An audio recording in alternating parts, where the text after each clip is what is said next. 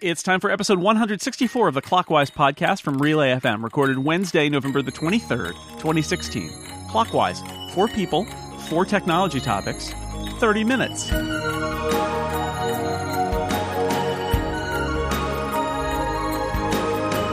Welcome back to Clockwise, the tech podcast where my clock is at least 10 hours ahead of everybody else's. I'm Dan Moren, and across the world from me is my co host, Mr. Jason Snell. Hi, Jason. It's been a while. Hi, Dan. Uh, it's nice to talk to you. You are in India, for those people who don't know. And in fact, I think we discovered today on a map that to reach the, the east coast of the United States, you should fly west. But to reach the west coast, you should fly east. So, hi. It's it's very confusing, but I, I'm sure it will work out. Um, the good news is we're still going to do a technology podcast where we talk about four technology topics with two excellent guests.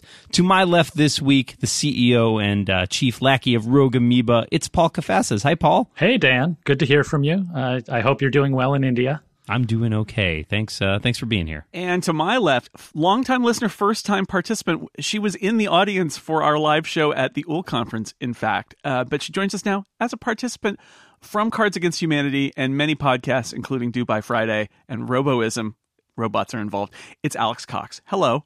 Hi, thank you so much for having me. I'm so excited to be here. It's great to have you. Great to have you here. Uh, well, as I am this week's designated co-host, I'll kick things off. Uh, as Jason alluded, I'm in India it's a long plane trip away. In fact, it's several long plane trips away, which convinced me to finally invest in a pair of noise canceling headphones, the Bose Quiet Comfort 35s, and I love them. I love them deeply. Um, I've really been enjoying them. So my question for you guys are, uh, what is your go-to piece of travel gear, Paul? Well, mine you you pitched this question, and mine is actually really boring. It's uh, a case, a bag. Uh, now that's kind of dumb. It's a $10 case from Amazon, but w- what's more important is that it contains backups or duplicates rather of everything that I need. So I have two lightning cables in there. I have, uh, you know, like a six foot lightning cable and a six inch lightning cable. I've got a spare power adapter for my laptop. I've got a spare USB C adapter because I have one of the MacBooks that only has one port and doesn't take normal USB adapters, uh, normal USB plugs. Uh, I've got an iPhone juice pack. So basically it's a, it's a bag that contains everything that I need and it almost never gets used except when I'm traveling. Uh, so it's kind of a waste of money, but it's very convenient, and I never have to think about, oh, did I remember to pack my charging cable and all that? Uh, I just grab this, throw it in my bag, throw my laptop in there, and I'm good to go. Well, you know, redundancy is a feature. That's good. I, I think that's I think that's a, a good idea. Um, for some, for me, I I don't do the noise canceling headphone thing mostly because I use in ear uh, in ear headphones and they're and they're, they're the custom in ear things so that they're the shape of my ear. So they cancel the noise by completely blocking my ear canal so no noise can get in, which works great. Let me tell you, it doesn't require any batteries. I, so I'm going to go with a, a sort of low tech item two, which is Wirecutter did a story. I'll put a link in the show notes about uh, best travel gear, and their one of their picks for neck pillow so I never had a neck pillow. ever, ever, ever. And we went to Ireland a few weeks ago. And the last two international flights I've taken, I have tried to sleep and discovered that all I do is really hurt my neck and every time I get close to sleeping, my head just bobs forward and wakes myself up. It's terrible. It's just like I can't do it. And I thought, uh, damn it, I'm going to get one of these neck pillows. And I got the Travel Rest memory foam pillow, which folds up into a pretty small bag and then expands so it's not one of these inflatable ones where once it springs a leak it's useless and you have to throw it away because it's it's this memory foam thing and you kind of you kind of put it around your whole head like you've got a neck brace on and you know what it totally worked and I slept overnight on the flight to Ireland. So I'm a believer now in the neck pillow. So I got to endorse that. That is my number one piece of travel gear now if I'm traveling overnight. Similar to you, Jason, um, I while I don't have a neck pillow, I actually have an ostrich pillow, which is a piece of fabric basically that you put over your head completely, and you take out the table tray on the plane and you sit your head down and you stick your hands on the sides and you kind of make a cocoon for yourself, and it looks absolutely ridiculous. Um, and I also have the Bose on ear headphones. They're not, uh, I, I don't like silencing headphones, but these are nice because they're like little pillows on your ears. And along with that, I just have the Wirecutter's assortment of uh, battery packs and now a lot of USB C dongles. I look forward to traveling in a full sensory deprivation tank someday. uh, thank you all for your uh, input on that topic. Our second topic today comes from Paul. Uh, yes. So my topic is a pretty simple one. What the hell is Apple doing with the Mac? I've been thinking about this for what a couple weeks now since they had their MacBook Pro event, and the laptop half of their lineup is a bit muddled, but it's at least somewhat sensible. They've got, you know, an expensive MacBook Pro, they've got uh, sort of a mid-range MacBook, and the Air is still there as their low-end laptop. I think there's some improvements that could be made there, but uh, I think it's at least uh, a reasonable lineup. But the desktops are I, I, don't think we can swear on this show. So let's just say they're a real cluster whoops. the iMac hasn't been updated in a year. The Mini hasn't been updated in two years, and the Pro hasn't been updated in three years. And I'm I'm certainly a little worried about this, and I think it's pretty obvious that uh, if you look around at Mac news sites and things like that, there's a growing discontent about this. Um, people are sort of assuming the worst about this. And I guess I'm wondering, like I said, what the hell is Apple doing with the Mac? I'm a little more optimistic in that I think my, my, my pet theory for now, and this could be invalidated when nothing happens next year too, but my pet theory is that Apple decided to wait a generation of the Intel processors that they were waiting for, just skip one, and then Intel had all these delays. And now they and they ended up like basically way behind. And if they had known the time frame, uh, then they would have not waited for Intel. I do think, though, Paul, you know, you bring up a good point. It's a larger question here, which is, what's Apple's philosophy for the Mac? The the Touch Bar shows that they really have invested in doing some new stuff on the Mac, but right. who who is their Mac user of the future? And is it the sort of like high end edge case pro user, or is Apple saying, you know what, we're not going to make products to please them. We want to to reach a kind of a broader computer user audience, which calls into question the whole idea of in the future where everybody's got smartphones and maybe tablets. If if computers are trucks. Um, and that's what Steve Jobs said, you know, many years ago now. If computers are trucks, is Apple making trucks or is Apple making the Mac into a car and saying it isn't a truck after all? And that's the part that I don't really get. I'm not quite sure whether, you know, making a mainstream computer for everybody makes sense if computers aren't going to be mainstream and for everybody anymore and that's that's the mystery that I don't know what the hell they're doing either. I think I'm kind of really probably far too optimistic. Um like my very first Mac when I was like 10 years old was the Snow White iMac and I I've I remember just so much of that outrage and as as you know a youth I, I didn't have any floppy disks and I, I did not care about the change. And just seeing all of my friends completely happy with their MacBooks. And um, I, I'm an edge case and I love, love, love my new MacBook Pro. Um, I, I feel like we just don't hear a lot from the people who are really happy with Apple's lineup right now. Um, like people are delighted when you go into the Apple store and they get their cute little rose gold, gold MacBook. And I, I kind of thought the same thing about the iPad. I'm like, the iPad's dead. It's going to go away. And then the iPad Pro happened. Um, and you can argue that that is kind of stagnant right now, but I don't know. I have faith. So if I hear Alex correctly, what she's saying is Apple should make a Mac Pro. Wait, no, they've already done that or not. Um, the the the Mac lineup, what a what a tricky beast at this point. I mean, obviously the Mac's been around for so long that it's really become a mature product, and in a lot of ways feels like uh, the things they can add to it have gotten slimmer and slimmer. Obviously, not entirely true because we've seen the touch bar, which indicates that they are still thinking about what to do with it. Um, but in a world that seems so heavily dominated by things like smartphones these days, it's it's hard to exactly figure out, as Jason was saying, where, what is the role of the Mac in the future going forward. and for me, like Alex, I, I, I love my Mac. I uh, get all my work done on it. I mean, I, I traveled all the way across the world, and I'm I'm using it right now because there was no way I was going to be able to do a podcast with an iPad. Um, so I I think that Apple.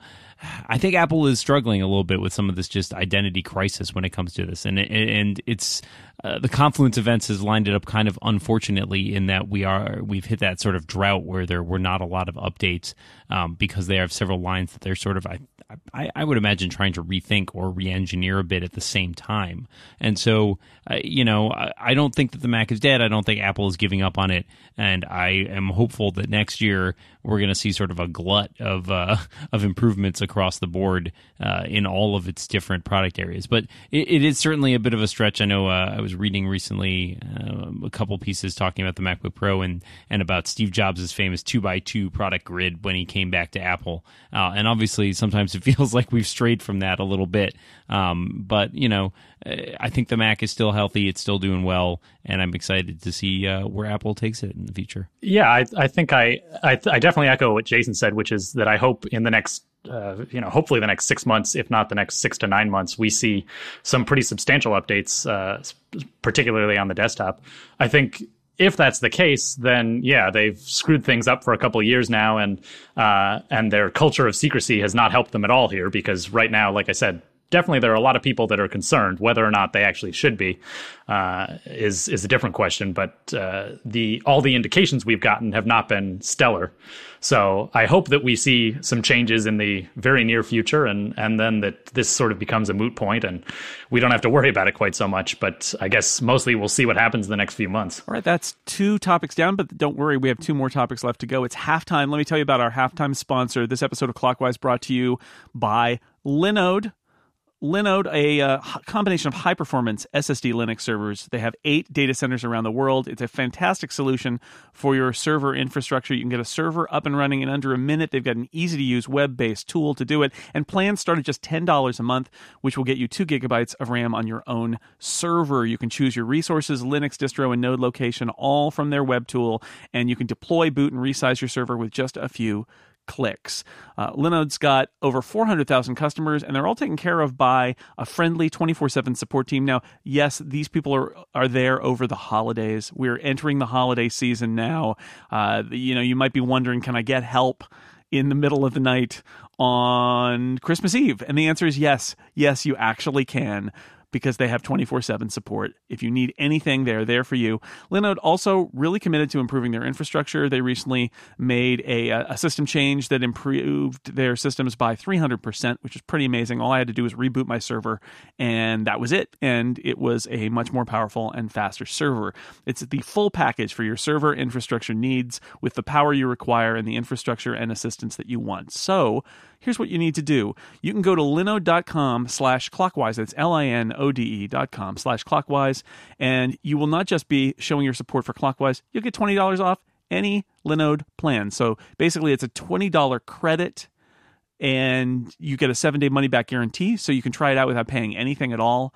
Go to linode.com slash clockwise to learn more, sign up and take advantage of that $20 credit or use the promo code clockwise20 at checkout. Thank you to Linode for supporting Clockwise. Okay, now it's time for topic number three, which comes from me. Now uh, that Apple apparently doesn't make wireless routers anymore, that was the story this week that Apple has disbanded its airport team. Um, I'm just curious uh, does that matter to you? Given the current state of affairs in the Wi Fi world, is it a big deal that Apple, among all of its offerings, is not making their own Wi Fi routers? Alex, what do you think? Initially this made me really upset because I, I feel like I'm one of I, and maybe you guys too. Uh, I I don't have my own. I, I have my own router. I don't like rent or whatever for Comcast. Uh, so I'm like, oh god, do I have to get like another uh, companion to the surfboard or whatever Motorola makes?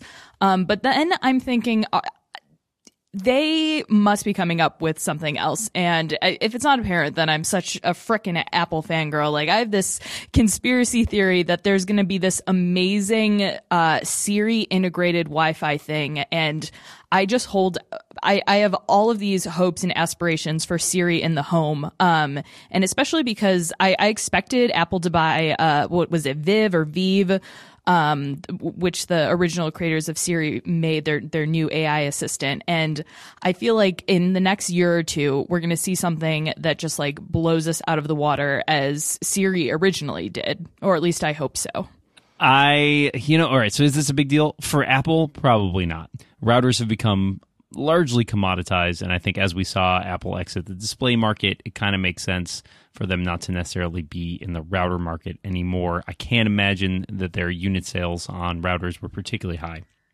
For us, I think, excuse me, for us, I think it might be a bigger deal um, or at least for those of us who are who are airport users. I've had an airport extreme in my apartment basically since I've moved in, and it's been one of the most solid pieces of networking equipment that I've ever used. And I've I've been through a lot of routers in my day.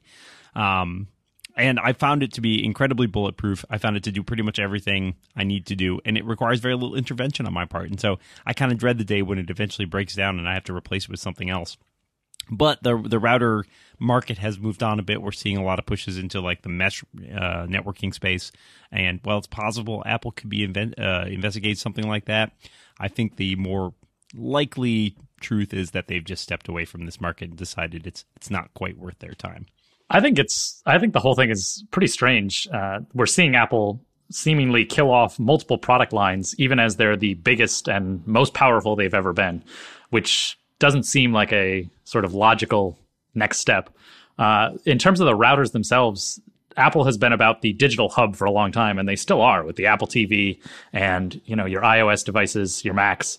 Everything that they have needs to connect to uh, the internet, obviously, but uh, to y- your home network. And it's tricky to have the digital hub without you know a hub. So I I am interested in in the same sort of ideas that Alex had that maybe they're thinking, okay, let's turn the Apple TV into an actual router and everything connects to the Apple TV instead of to an Airport Express that looks exactly like an Apple TV except white. Uh, but it seems very strange to have killed this off or at least uh, disbanded the team that made these products and not have anything out just yet. So uh, I don't know. I, I, mean, I guess the question is, does it matter? Um, you know, I switched to Eero routers about six months ago, and my network works, and uh, I don't miss the airport extreme that I had before. So uh, to me, it doesn't matter that much, but it definitely seems like it should matter to their strategy as far as just having everything connect and having all sorts of extra features that uh, aren't necessarily possible if you're using somebody else's router. They have things like uh, you know Bonjour and and uh, waking computers and, and devices over the LAN and all sorts of little touches that you know maybe don't even realize are only possible because of their wireless hardware. So uh, I think it definitely could matter as far as what they're doing in the future, but I'm sort of taking a wait and see approach on this and trying to figure out exactly what they're doing, really. Well, it goes back to something, Paul, you said earlier, which is the culture of secrecy doesn't help them here because right. they're, they're, I think there's been a strategy shift. And if you think about it, a lot of the stuff that Apple made, the monitors, the, uh, you know, the Wi Fi routers, when those initially happened, it was because somebody needed to do it right. And Apple wasn't satisfied with what was out there. It wasn't just a strategy of well, some pe- some of our customers will buy anything we put a, we put an Apple label on, so let's get you know let's upsell them in our stores. That it was really like there are no Wi-Fi routers that are any good. We're going to make this. And today, that's not true. And in fact, what you mentioned Eero, and there, there are other products out there that are similar that are creating mesh network uh, mesh networks. They're much uh, better at you know easily covering an entire house by having multiple items that talk to each other. Uh, Google is working on something there too. It may be that Apple looked at this and said, uh, we need to either completely rethink this and build the next generation product, or we need to say, you know what, everybody else has got this. We we don't need to solve this problem because there are good products out there that we are happy to sell in our stores. And I suspect that's what happened here uh, because there are other ones out there, and they think maybe we can do other stuff. Now, maybe that other stuff is some of the stuff that Alex talked about. Maybe that is the the Siri speaker that I've been uh, hoping that they would do. That's sort of like the Amazon Echo. Maybe it is an extension to the Apple TV to do some more interesting stuff there because if you've got that plugged in, then you don't need anything else. Um, also so many people do, I think, have uh, cable modems that have Wi-Fi built into them now that uh, a lot of people don't even need to buy anything. So I don't know. I ha- still have an old Airport Extreme, the one that wasn't uh, six feet tall, and it worked great and was far more stable than any third-party Wi-Fi router I'd bought before. My current, I do have one of those mesh network uh, setups right now, and it, it is also just as stable. And so that's the first one of those where I thought, oh, okay, uh, you know, it doesn't have to be an Apple router. So I don't know. I, I, I wonder what the bigger picture is about their strategy, but I'm kind of okay with it only because I think that there are better options out there, and Apple doesn't need to save the Wi Fi router business. I think it, you know, I think it seems to be bubbling along just fine without Apple uh, leading it at this point. All right, Alex, it's your turn. What do you have for us? So I'm wondering if Jony Ive is really retiring in the next few years, and and that seems like it's going to happen, especially with the uh, by Apple in California $300 book, which I may or may not have purchased, pleading the fifth on that one. Um, is there sort of an heir apparent, just like Tim Cook was, uh, it was very clear that he was going to take over Apple after Steve stepped down, um, or is there no longer going to be a public face of Apple design? Uh, are, are those are we not going to have any voiceovers in the design videos? And and does it matter? I i really don't know. It's just for as long as i've been an apple user Jony ive has kind of been front and center. So i'm just curious about what you think. So who's going to be locked in the in all The white white room. room, forced to give forced to give voiceovers? Um, well, I mean, I'm not 100 percent sure that that Jony Ive is going anywhere imminently, but if he does, there are. I mean, he's already basically got his two successors, who are Alan Dye and uh, Richard Howarth, who are the uh, UI design and industrial design head vice presidents, respectively. So, uh, a question of whether or not they're as prominent as Jonathan Ive. I mean, Jony Ive wasn't that prominent when when Steve Jobs came back to Apple. I mean, he sort of grew in prominence as it went along, and though he was clearly an integral part of all those products, he wasn't necessarily a public facing figure for a long time. Uh, I, I don't know. I mean, I think that Apple is, you know, as a company, is the same way we talked about when Steve left and, and talked about how the company was sort of his legacy and and designed to carry on the work that he uh, was, you know, envisioning or the philosophies that he was envisioning.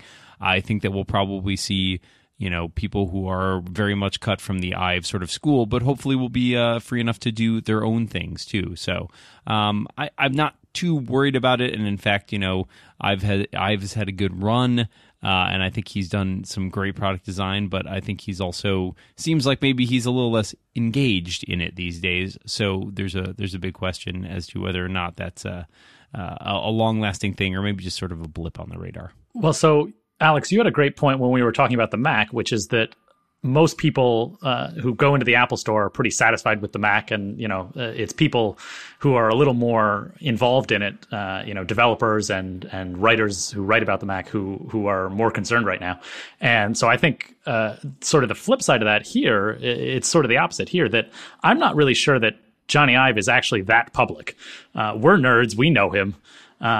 And you know he's very public in terms of if you're into the apple scene but my mom my friends outside of tech uh, they have all sorts of apple products iphones and macs and they've never even heard of him so i don't know i I, I don't know that I think he's going anywhere anytime soon either. Uh, I don't think it really matters, is really sort of what I think. Uh, that, you know, it will have some impact on the products that come out. But as Dan pointed out, there's already successors in place for uh, for both UI and industrial design. And in terms of the public face, I think Tim Cook is really the public face of Apple that everyone knows. And Jony Ive is a distant, distant, not even maybe second, maybe third or fourth, uh, because it's not something that the average person sees. He's not in any of the commercials. He's not in. Uh, he's not even at the events. He's just the voiceover, as as Dan referenced. So, to me, I think it's definitely not anything that's uh, very much of a big deal. Yeah, so I uh, I talked about this with uh, John Gruber on the talk show uh, this past week, and then uh, a bunch of stories came out saying Gruber reports that Jony Ive is is handing things off and isn't interested in anymore. And what what John said is that um, he actually got a few well placed little birdies, as he put it, to come out and emphasize that Jony Ive is connected to product design as ever. I wonder sometimes if what we're really seeing here, and they didn't quite say this when they promoted him, that Jony Ive's job now is kind of like Steve Jobs' old job, which is just kind of being the product guy. Because Tim Cook, you know, from all reports, is not really the product guy. He's an operations guy. And Jony provides the taste, you know, he's the tastemaker, but uh, uh, you know th- that his the people who work for him, Richard Howarth and Alan Dye, uh, they are the ones who are doing his his old job, and he's doing a new job, and it's kind of different and strange, and maybe not easy to understand from the outside. And i kind of i could see that. I could see that argument that maybe that's what we're seeing because apple's very secret. And so we only get to see sort of like the little uh, we read the tea leaves. Uh, but maybe that's how the how we should read this is just you know jony ive's not doing his old job. He's doing a very different kind of job uh, at a very high level where he has to uh, you know work with a lot of other people and be hands off in a way that maybe he wasn't before. I'm just really gonna miss those voiceovers and the aluminiums. Um, and, and I, w- I wonder too, um, I'm not sure how long, if Richard and Alan have been with him for like the past uh, 20 years or whatever, but um, there is somebody on that design team who loves the color orange.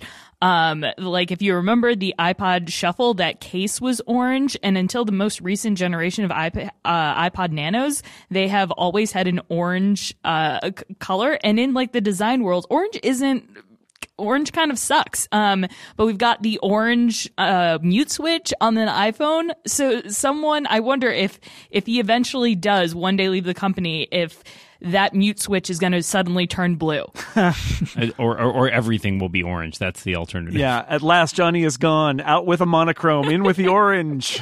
All right, that's four great topics. We are down to the end of the show, but before we go, uh, we have a bonus topic after this message from our sponsor, Mack Weldon. Mack Weldon makes uh, some awesome clothing type stuff. I am wearing some of it right now, but a gentleman never tells where I am wearing it. uh, the, uh, the it, it's really easy to go to Mack Weldon's website and buy stuff. Uh, they make uh, underwear, socks, shirts, undershirts, hoodies, sweatpants. Mike Hurley will talk your ear off about how great their sweatpants are.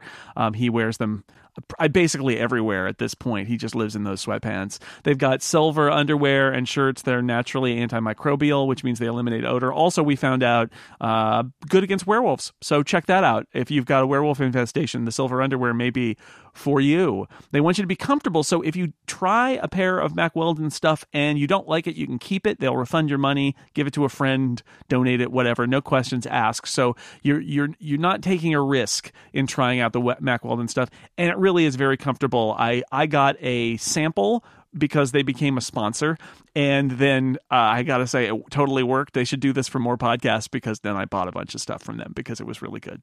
So uh, they also perform well. They're good for working out, uh, going to work, going out on dates, anything in your life. Uh, very comfortable stuff. I can't recommend them highly enough. You can get 20% off an order. Pretty good deal at mackweldon.com if you use the code clockwise. Thank you, Mack Weldon, for your support of this show, the battle, endless battle against werewolves. And all of Relay FM. Uh, so our bonus topic for this week, uh, as we've mentioned a couple times for the show, I'm on a very long trip, a slow boat to India now, um, and I've been here for a couple weeks, and I have a few weeks left of my trip. So let me ask you, what is the longest trip that you've ever taken, Paul? Well, Daniel, the longest trip I've ever taken is this strange journey we call life. All right, cut his mic. And look at that, it just got even longer. Jason, save us. we went on a Baltic cruise and spent some extra time, I think, in Denmark on one end of it uh, with uh, with my whole family and uh, bunch of different countries all around the Baltic. Uh, it was beautiful and it was midsummer, so the sun was up almost the whole time. And uh, that's the furthest north I've been and the furthest east I've been. So that was, I think that one counts. I a couple years ago took a very long work slash vacation trip to Australia, and the flight from Chicago to Australia is about twenty hours long. So so it's a bit much. Um, but the strangest part about being in Australia is that you are closer to China than you would think. So um, all of the video game toy paraphernalia that's normally like fifty dollars here is like fifteen there. So I came back with like a suitcase full of toys, which was uh, fun fun to go through customs and explain that. Uh, and my long this this is just narrowly edging out my longest trips previously, which were like one month long uh, cross country road trips in the U.S. Uh, anyways, thank you all for your answer to the bonus questions. Uh, that's all that we have time for today. It remains only to thank this week's guests. Paul Kafasis of Rogue Amoeba and uh, other f- wonderful inst- places like One Foot Tsunami. Uh, thank you so much for being here. Thank you, Dan. And Alex Cox, I hope uh, your first time on Clockwise was a success. Do you feel okay? I feel great. And if people want to visit johnnyiveslovesorange.tumblr.com, I've just created that. So you can find me there. All right, Dan, we made it. We're at the end now. Yay! Another week in the can. Yeah, that's right. But we'll be back next week. And to everybody in the United States, happy Thanksgiving. Uh, hope you had or are have or are currently having a good one. Um, and until next week, all that's left to do is for us to remind you watch what you say. And keep watching the clock. Bye, everybody.